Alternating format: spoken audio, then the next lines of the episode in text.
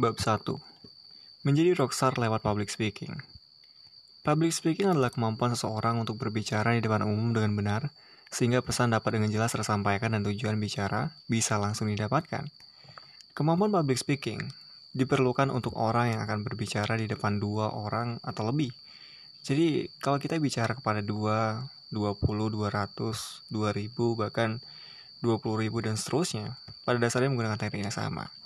Pertanyaan yang biasa saya tanyakan ke peserta pelatihan public speaking saya adalah apa bedanya speaking dengan talking. Sehingga kenapa disebut public speaking, bukan public talking. Speaking memiliki cenderungan untuk bicara satu arah kepada orang banyak, sementara talking lebih ke berbicara secara personal. Sehingga teori lama adalah kalau kita berbicara ke orang banyak maka bentuknya satu arah dengan memakai kata-kata seperti kalian, saudara-saudara sekalian, para hadirin, Anda semua, dan lain-lain.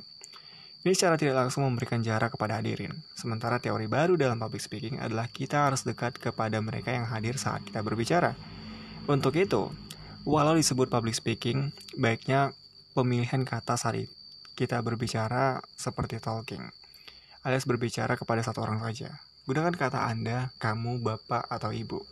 Ini akan membuat audiens merasa lebih nyaman dan merasa dekat bahkan walau sebenarnya belum mengenal Anda secara langsung. Yang membedakan antara Anda berbicara dengan banyak orang dan dengan satu orang bukanlah kata-katanya, tapi tekniknya. Ini akan kita bahas lebih lanjut.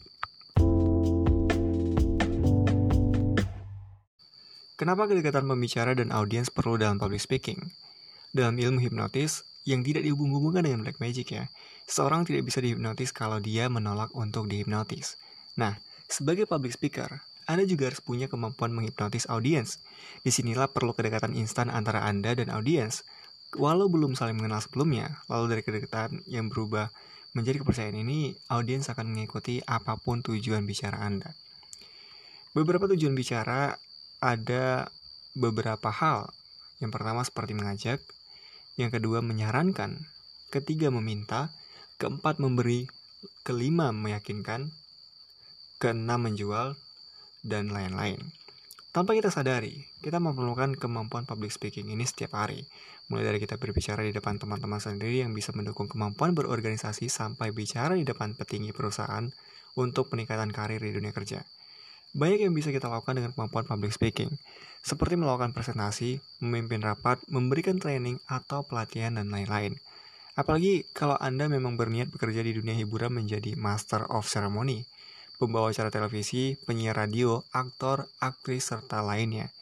Ilmu public speaking itu wajib adanya, karena kemampuan berbicara di depan umum sangatlah penting untuk menunjang aktivitas sehari-hari. Maka sudah sepantasnya, public speaking skill disebut juga sebagai life skill. Ada beberapa kegunaan public speaking. Yang pertama, untuk presentasi. Yang kedua, berbicara pada saat meeting. Yang ketiga, berpidato. Keempat, penyiar radio. Ke kelima Master of Ceremony, keenam moderator, tujuh presenter, presenter TV, dan lain-lain.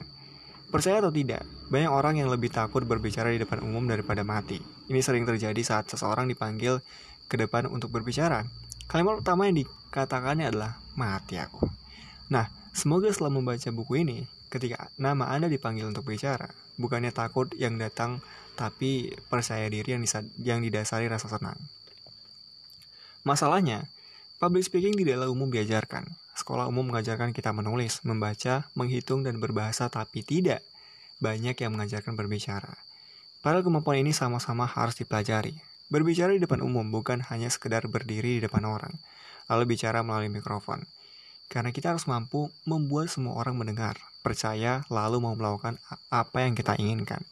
Berbicara pada dasarnya sama seperti naik sepeda, mengendarai mobil, atau main basket yang intinya semakin sering melakukannya, semakin pandai menggunakannya dan akan semakin mengasihkan rasanya. Bayangkan, apabila jutaan mata atau telinga melihat dan mendengar Anda berbicara, lebih hebat lagi kalau mereka ingin terus mendengar apa yang Anda akan katakan dan percaya pada setiap katanya.